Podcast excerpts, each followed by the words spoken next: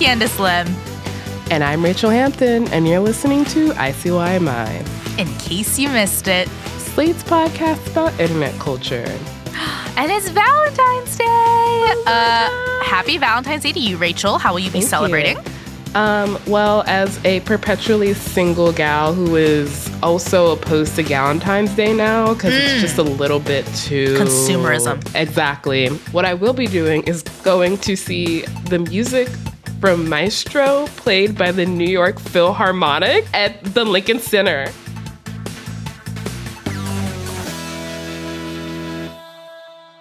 That's actually a really, really cool thing to do, because I also wanted to go. I mean... I will tell you that I'm actually in between, because I don't know if I should go watch Anyone But You, that um, Sydney Sweeney, Glenn Powell rom-com, or Lisa Frankenstein, which is the movie that Diablo Cody wrote. Regardless, I'm going to walk into a house with some pretty strong date night vibes, which did make me wonder, Rachel, do you have like a worst date story that we haven't talked about yet on the pod? I love this leading question because you've heard this story before. I have told this story before, but not for this podcast. I told yeah. it during a live show for Normal Gossip in Seattle. So if you happen to be at that show and also listen to this show, you know where this is going. This is my worst date. I'm going to set the scene. Imagine you are, you know, in your senior year of college. You are interning in D C at a think tank. Mm. You are like, you know what? Let's see what the city has to offer me for the three months that I'm here. I'm going to go on Tinder. I'm going to see what's going on. You match with someone. You talk a little bit. Importantly, I was either twenty or twenty-one when this happened. Mm-hmm. Basically too young to actually know how to date. And for some reason, I thought, what if for a first date, I go to the National Museum of the American Indian, which is now gone. One of the best Smithsonian museums, has one of the best cafeterias. So I'm like, let's go here. Go to this museum. I'm ill because this was back before I learned to stop going places when I was sick. So mm-hmm. I go on this date, hopped up on Dayquil.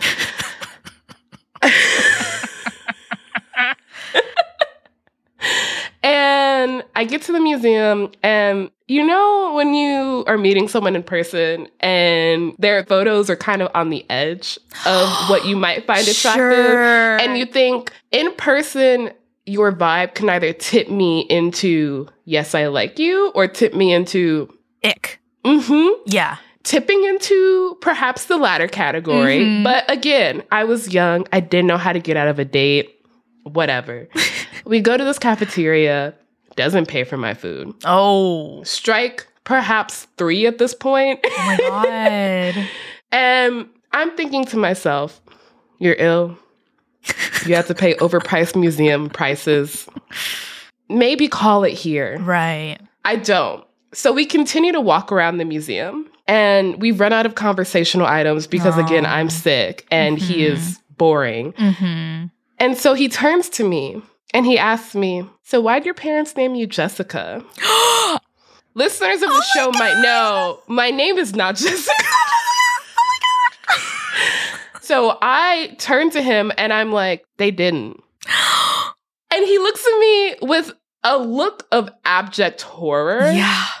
But the thing is, he did this to himself, and yeah. he did it to me. So I'm not helping him. So mm-hmm. I'm just looking at him, and he's looking at me.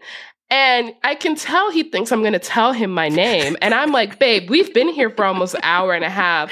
I'm sick. You didn't pay for my meal. I'm not telling you my name. Uh-uh. So he has to pull up Tinder. Embarrassing. On his phone. Because he did not save my name in his phone. He says he never saves any names in his phone. It's not just me. And I'm thinking, maybe you will start saving names in your phone now that you've done this. Literally. He pulls up Tinder on his phone, figures out my name. And I'm just like, oh. But you know what? The joke's on me, because this date goes on for another half an hour. Oh, my God. I have a really hard problem saying no or with getting out of awkward situations. And I honestly was shocked. I was in a state of shock. And I was also thinking, I'm going to dine out on this story for at least the next yes. ten years. And I have. Yes. So this date goes on for another half an hour. Eventually, we make our way to the train station. I'm just like, I'm going on this train. And he's like, oh, you can take this train, because he knows I'm an intern in D C and he's right. lived here. And I'm like, actually, I'm pretty sure that train is terminating right before the stop I need to get off on. And he's like, no, no, no. The train does terminate at the stop oh, right before I need to get off. God. We get off at the stop, and then he's like, well, I'm going to Uber home now. So he left me in this train station. Oh, my God. After calling me the wrong name and lying to me about the train. Oh, my God. He texts me immediately after, and it's just like, I would love to take you to dinner. I don't respond because I'm like, I can't do this. Yeah. He texts me again. Oh, God. And this is the text that I still have to this day. Oh, my God. Because I thought, you know what? I think I'm going to want proof of this one day. Yes. And I was correct. So, Candice, I sent you a text, a oh screenshot before this recording for you to read on air. And this is the text that this man sent me after already having been politely ghosted. Oh, my God. All right, I'm going to read it, guys. Here we go. Hey, I can usually take a hint, but I'd feel dumb if I didn't at least try to reach out to you one more time. Next paragraph. I enjoyed spending time with you and getting to know you the other day and like to go out again. Next paragraph. I'm sorry if the whole name thing really killed it for you. Really. However, if you just weren't feeling it in general, then I get that too. End of message. Oh my God. So that was the worst date I've ever been on. Listeners, if you're in shock, so am I. I mean, first, first things first, Rachel, I don't think it's your fault that you know, the date didn't end sooner, because guess what? He also could have ended it when he literally, oh, I don't know, took the L and called you Jessica. You know, it's really come to a lot of people's attention that we are approaching possibly the death of the dating app, and it does not mean Grindr or Bumble is going away. But I think the apps are hitting a wall. So on today's show, I'm talking to dating culture researcher Lakshmi Rengarajan and writer Kate Lindsay about the state of dating apps. I'll be back with Lakshmi and Kate after the break. Hey, y'all. Hope you're enjoying today's show. If this is your first time listening to I C Y M I, then welcome. We are thrilled to have you here. In case you missed it, our show comes out twice a week on Wednesdays and Saturdays. You are currently listening to our Wednesday episode. Our past Saturday episode was on the terminally ill influencers who are posting about their lives and deaths on TikTok. You don't want to miss it. And we are back. Joining me today is a culture writer and the author of the internet culture newsletter Embedded. It's Kate Lindsay. Hello, Kate. Hi, thank you for having me. Yeah. And also joining us is a dating culture researcher and the host of the Later Dater Today podcast. It's Lakshmi Rengarajan. Hello, Lakshmi. Hello. So excited to be here. So excited to have you. And Kate, you are a returner to the show. Welcome back. Jersey in the rafters. Lakshmi, this is your first time here. And so I do have to ask you the question we ask all first-time guests, which is, what is your first internet memory? Oh, wow. I'm really going to date myself now. An A O L internet chat room where my username was like uh, some Hindu goddess. It was like some kind of religious celebration. And I'm not super religious, but it seemed like a good name. Oh, yeah. Oh, yeah. Man. And then it all changed. Well, that's a great answer. And we are here today to give a twenty twenty-four State of the Union on dating apps, because even though online dating has been around since the days of the dial-up sound, dating apps like Tinder, they've been on the market for like twelve years. Grindr has been out for fifteen years now. And there's a lot of stories coming out recently about how Gen Z, for example, is divesting from the apps, how older people are turning to the apps. And so let's start with the general opening statement. How do you think dating apps are doing right now? Like, if this was a market, is their stock up or down? I'll start with you, Kate. In terms of actual numbers, we can say that Match Group stock is falling, and um, that is kind of blamed um, mostly on them not being able to grow their paid user base. Culturally, I'd say the attitude towards dating apps has never been worse, but mm. I do think everyone's still on them. Mm-hmm. Hmm, that's true. Okay, Lakshmi, what about you? It's in many ways, I know, it, it's just sort of history repeating itself. And I say mm. that to offer some solace to people. Like the whole ecosystem of dating kind of changed with the introduction of Tinder. And once Tinder joined the dating pool, everybody else had to mimic what they did. So it really changed everything. And so like right now, what I'm seeing is a frustration, I think a, a very serious frustration, but it's also not unprecedented. Yeah, I feel similarly of how there's kind of a cyclical nature here that has been happening, will continue to happen in this online dating ecosystem in a way that I think is a little predatory when it comes to them making money off us. But let's get into like the details here. You know, Kate, you wrote a story for Bustle in January called Dating Apps Are in Their Flop Era. True. And you cited this TikTok from Kira Sullivan who said, if you're someone who met their partner off a dating app at any point in the last like year and a half, two years, just know that you caught the last chopper out of Nam. You got the last seat on the last lifeboat to leave the sinking Titanic. The rest of us, the ones who are still single, we are in the trenches. That is the funniest thing I have ever heard because it is so bold, yet it is so true. Because, you know, there was a twenty twenty-three survey from Axios and Generation Lab that said seventy-nine percent of college and grad students don't use dating apps even like once a month, which is funny because I think about Tinder and Bumble who targeted college campuses to even get their first users. And so, Kate, why do you think people are divesting from the apps? Yeah, no, that TikTok is incredible. And I like just can't thank Kira enough because it was like her words that really succinctly did in like a sentence what my article was trying to convey, which is just that there's this feeling that something changed. You know, I think a big thing was people who started using apps and got into long-term relationships. For some of them, those relationships ended. And then in the past two years, they've gotten back on the apps and they're like, wait, what is this? This is so different from the last app I was on. It's not going well. And then it's leading to this fear of like, I think I maybe missed it. Like, I think they were really good back in the day and, and now I have the bad version and it's too late, which is just like the running theme of dating. Um,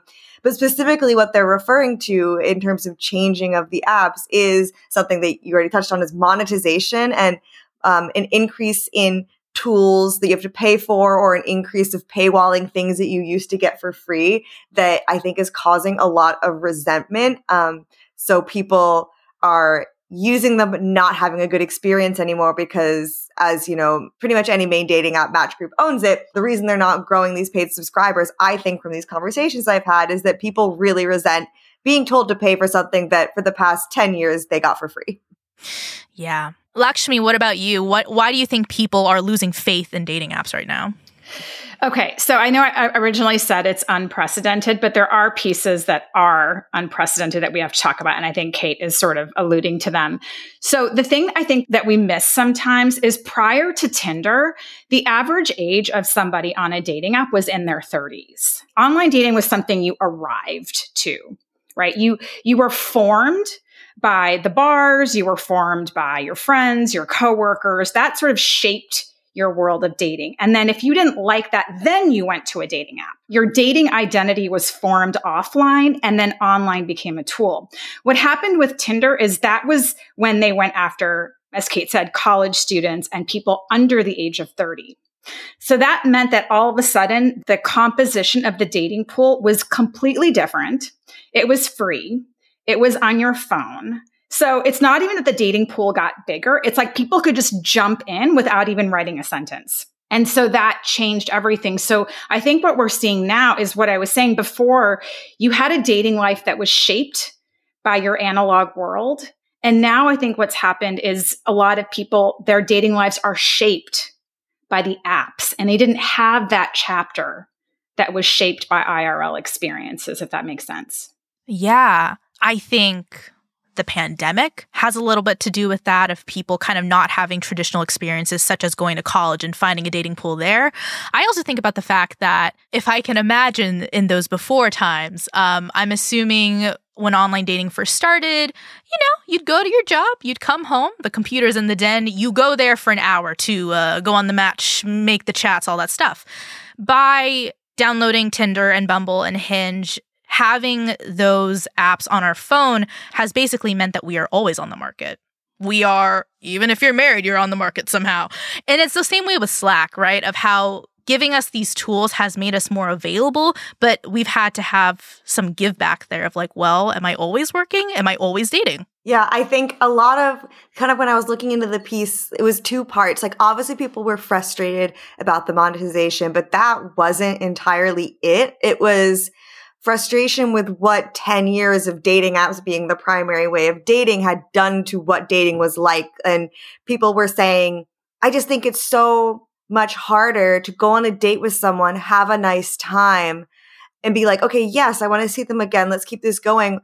Because you have this little thought of like, well, they're good, but like theoretically there could still be someone better out there and I can just pull up my phone and look at limitless options right now. And so I think there's this paradox of choice that people are frozen in. I think it's cheapened a little bit or just devalued just what it means to match with someone and go on a date with someone. Um, and no one is like, did it on purpose, but it's kind of an inevitable side effect. And that's like a bigger issue. It's like, how do I rewire how I think about dating? Because it's exactly what you're saying. It was, this is dating now. And the reason why it's cyclical is because we've always complained about dating, but this is what dating happens on. It happens on the apps. We're complaining about that. But there is the way that they've changed what dating is as something that is constantly available. You could do it on your phone. You can do it without much effort. That's totally different than dating of the past where, you know, it was pretty relegated to your communities or to at mm-hmm. least meeting up I R L. And like, just to build that, um, Kate was talking about how, you know, there's this pull of like,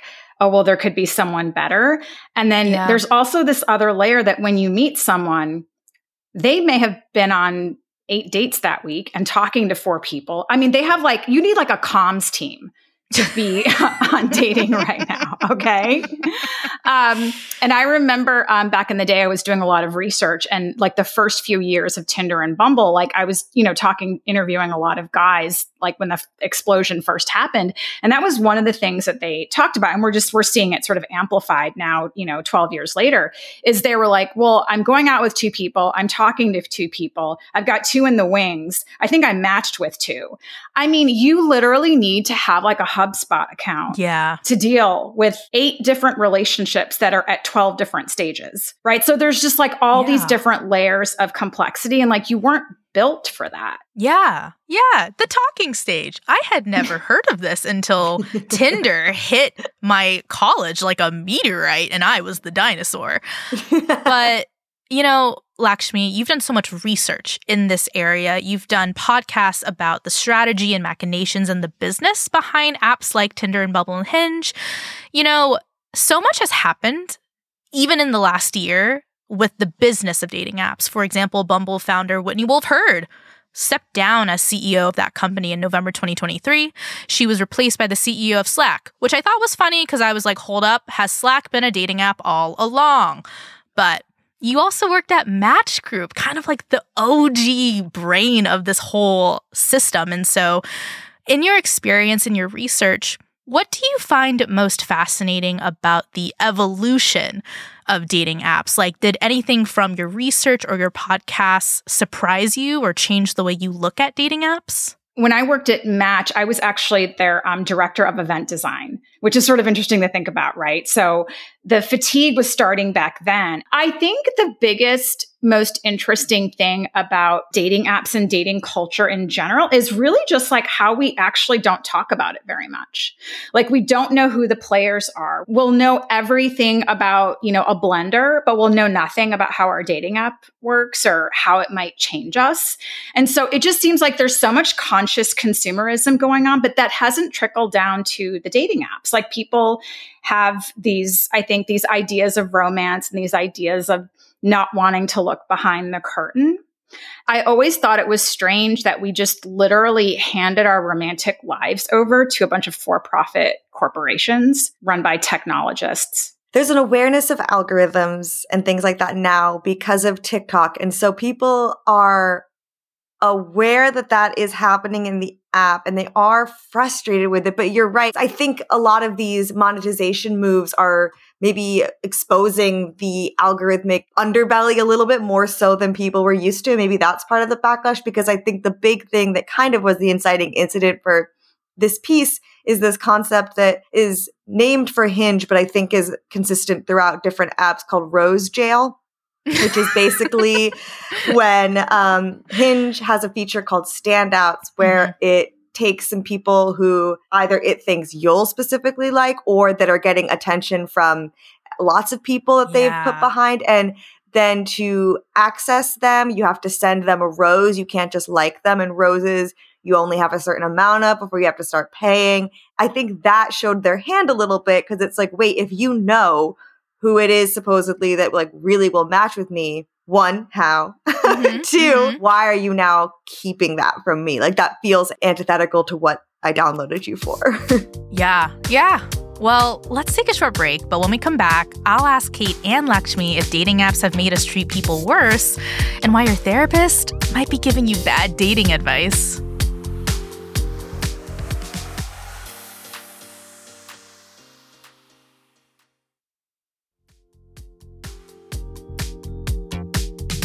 And we're back. So one of the biggest effects I think dating apps have had is that they have sort of gamified the system. They've gamified the way that we see people as matches instead of like an actual person with a job and a life. And I have heard too many times that online dating is a numbers game. But to me, I think this removed distance has kind of just become an excuse for like ill-mannered or rude behavior, because it's like, we've never met, there are no ties, there are no stakes, I don't owe you anything. That's what it is. And so mm-hmm. do you think dating app culture has changed the way we treat people? I would say from the people I spoke to, like, absolutely. I think I, just as much as sort of like the singles I spoke to were talking about the paradox of choice, they also were talking a lot about how it made them feel, kind of like a, touching on what we were saying earlier, that when they wouldn't get matches, they would see it as a reflection of their appearance or their personality, or, you know, something that was wrong with them. But then they would talk about how that was hard for them to square with the reality that they were guilty of it too. My sort of story that I would always tell them is like, my boyfriend of five years now, I actually swiped left when I saw him on a dating app, because it just like, the, I don't, to me, that is not an effective way of deciding if I'm attracted to someone. And then we ended up meeting through friends of friends later, because you just like don't like the way someone takes photos. I could have swiped left on like my, literally my future partner had we not met a few mm-hmm. years later. And so this is all to say that, like, yes, they didn't like seeing in them how superficial they got, and recognizing that in themselves made them then feel bad about how people were treating them. It's just bad vibes all around. Yeah. And um, you said that line about, you know, dating as a numbers game. And I think it's just important to remember that phrase. And there's a lot of phrases like that. They sound good. And honestly, people usually say it to comfort somebody. Yeah. Right? It's usually used as a comfort, or like a lot of times, like usually straight men will say it to sound, you know, very competent and like they have a strategy. It's a, it's a numbers game and I just have to go for volume. Right. But what it does is once that person starts viewing dating as a numbers game, it actually changes their behavior. Mm. Because that means as soon as you hit a speed bump or you, you know, something goes wrong, it's like, well, in their head, they're like, on to the next. And so even the most patient, open-minded people I know, once they kind of swallow the idea of dating as a numbers game, it becomes this like very protective and also quite dismissive thing that they don't even realize. And if you say something like dating is a numbers game, it doesn't sound bad at face value. It sounds actually like, yeah, that's a very encouraging idea, but it has a very dark side to it. And a lot of dating advice, I think, is actually very, very corrosive. And mm-hmm. so bad dating advice coupled with the dating apps, coupled with like a pandemic, coupled with like our short attention spans, makes for a difficult situation. But at the same time, I think dating apps should exist. I really do. Mm. I just don't think they should dominate. Mm. I love what we're getting at here. We're trying to figure out, like, what is really wrong with dating app culture right now? Is it the dating app? Is it the algorithm? Is it us, the people, the product? And I will admit, I am a peruser of Reddit, specifically the Hinge subreddit. And it is usually people posting profile reviews. So they'll be like, here's my photos, here are my prompts, how can I improve? But it is also a huge advice column. It's a lot of, I, twenty-nine M, went on three dates with twenty-seven F, and she hasn't texted me back. Should I propose? And sometimes it is heartwarming to see the community like show their solidarity, and they're like, yo, this happened to me. Hey, you're a catch. You'll find your person. But this subreddit is so active, which leads me to believe that a lot of people need help dating. And so I wanted to ask, do you guys think dating apps have made dating harder? Like, has it become harder to play the game and be successful and get out of it? Yes. So this is my line, I actually like trademarked it, is they made it very easy to meet and much harder to connect. So that is the fundamental thing that they changed. And if you don't distinguish between those two things, it can just be very, very confusing. It's like, I'm meeting all these people. I have access to all these people. Then you have what you're describing happening on Hinge is everyone's trying to make heads and tails of it. And another funny thing to build on what you said about Reddit, they're doing in some cases what therapists are not able to do.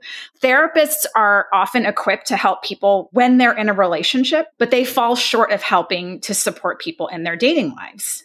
Oh. And they're like, a lot of therapists are the ones that will be like, well, if, if anything is uncomfortable, just move on to the next one. They're not helping people develop the musculature. And it is musculature. I know it sounds weird to think about it like that, but you literally have to like have like a certain amount of emotional fitness to be yeah. in the dating world. And we created a culture between the apps, between therapists, between dating advice culture, where it's like, if things aren't good in the first twenty minutes, it must be wrong. Mm-hmm. Mm-hmm. And that's not how any of our human relationships unfold. Yeah, I think that that speaks a little bit to when people are talking about the paradox of choice, but then also like absolutely no motivation to stick with something and make it work if it is initially uncomfortable, because it's like, well, I'll just go on my phone. I don't have an awkward conversation with a person. I don't have to like do any work. I'm just going to keep looking for the person that immediately feels amazing. And it makes me think a little bit of just other norms that have changed. Like people are getting married later. And I think also um, of some of the sort of Gen Z women I was speaking to, there was an awareness that that wasn't necessarily the only lifestyle available to them. And one even said in particular, they were just like, like I will have a kid on my own if I need to. And mm-hmm. maybe there's also this rising thing that marriage isn't the end all be all, but then mm-hmm. it really comes down to like, what are you on the dating apps for? And like really having to sort of think about that. Yeah. You know, it's so funny. So like that, I think, is also like cyclical. It's just mm. like, okay, I love Gen Z so much. I really do. Like I love them so much. Like it's honestly like why I jumped back into the dating thing. I was like, I think I want to work with these, this mm-hmm. group of people. I think singlehood is amazing. I think people should absolutely be single.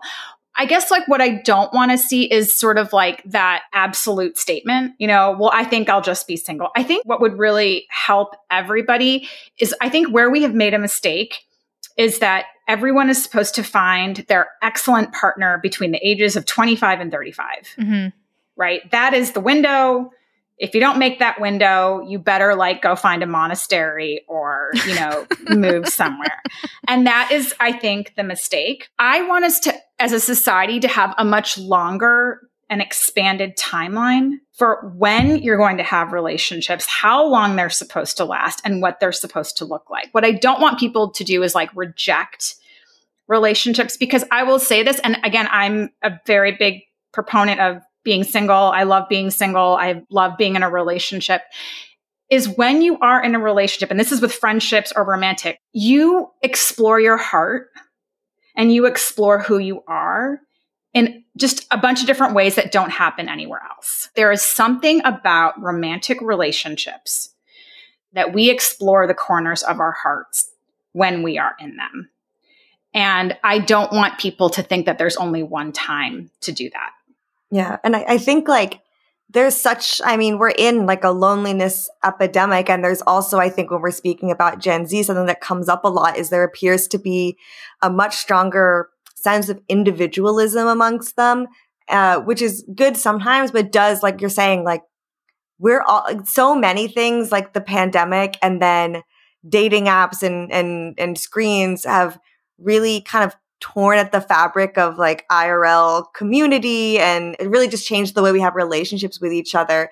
And so, yeah, what I would not want to see from this is, I don't know, this idea that it's not worth it and they'll just go it alone, because I do think that's a path that some of the younger generation is already too on. I think there's some great things about independence, but it shouldn't be at the expense of community. Yeah. I think this is really important, Candice. So in this void that we're talking about right now, this like, I don't even know if I need a relationship, but I'm craving connection, but people are hard and I hate the dating apps. It's this environment where A I will be introduced oh, as the solution. Okay. Right. And so that's why like I'm trying to do a lot of work, and I'm trying to spend whatever voice I have to make sure that people understand that that's what's coming next. That's going to be presented to you as the solution to your problems in a bunch of different ways. A I as an overlay is already here, right? So A I can write your profile, it can do your messages for you, it can change your pictures. And then there's, you know, sort of send your avatar into the metaverse to meet your potential dates. So there's that. And then there's full A I companion. And that is already a thing. There are a lot of people that are have had long-term relationships with A I companions.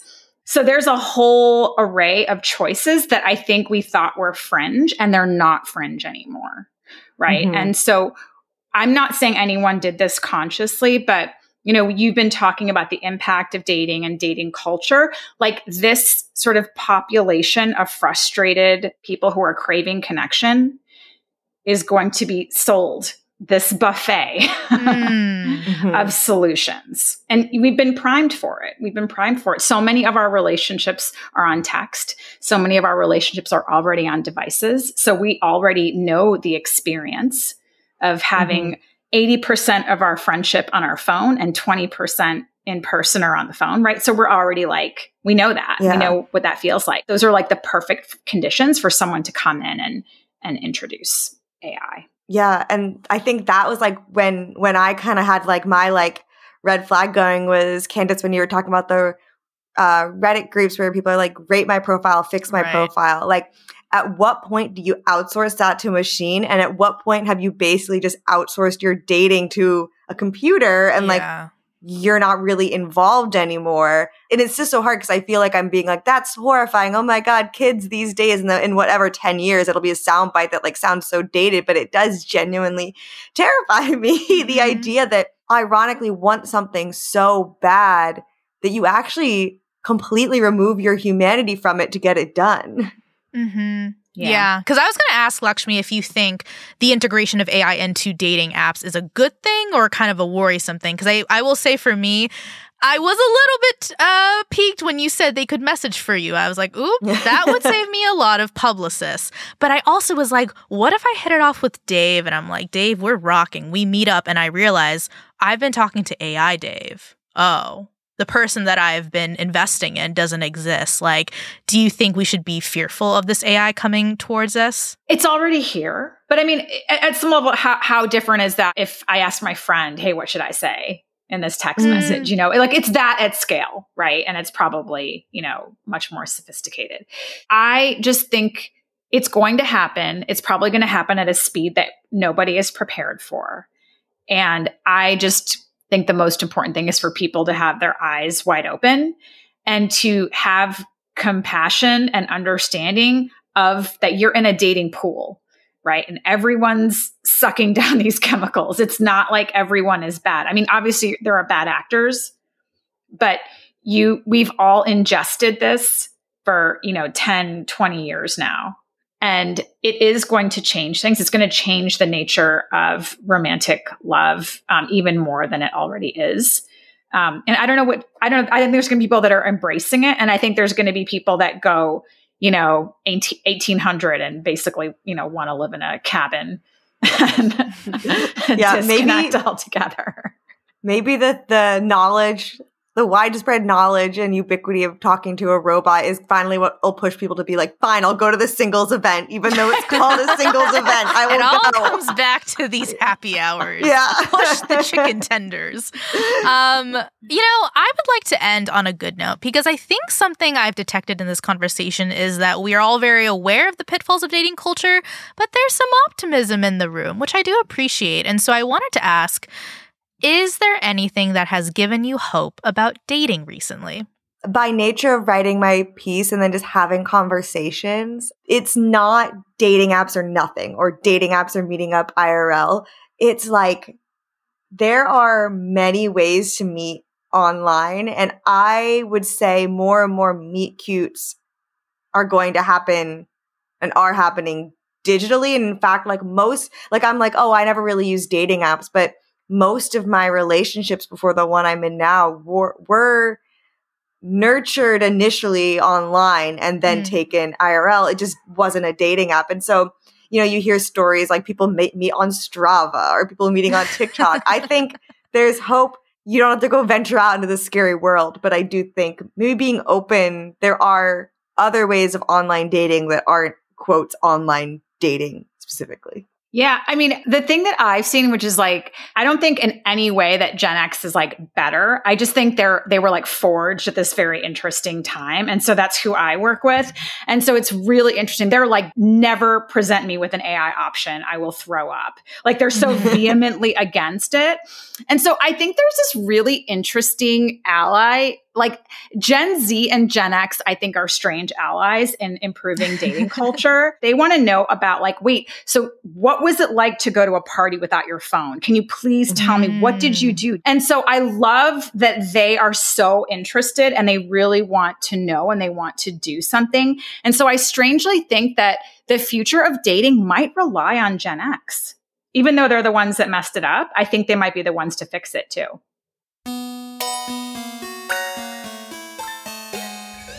Okay, that's the show. I want to thank Lakshmi Rengarajan and Kate Lindsay for joining me on today's episode. We'll be back in your feed on Saturday, so definitely subscribe. That way, you never miss an episode. Leave us a rating and a review in Apple or Spotify, and tell your friends about us. You can follow us on Twitter at ICYMI underscore pod, and you can always drop us a note at ICYMI at slate dot com. I C Y M I is produced by Sierra Spragley-Ricks, Rachelle Hampton, and me, Candice Lim.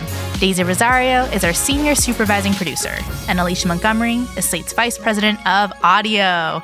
See you online or at a singles event.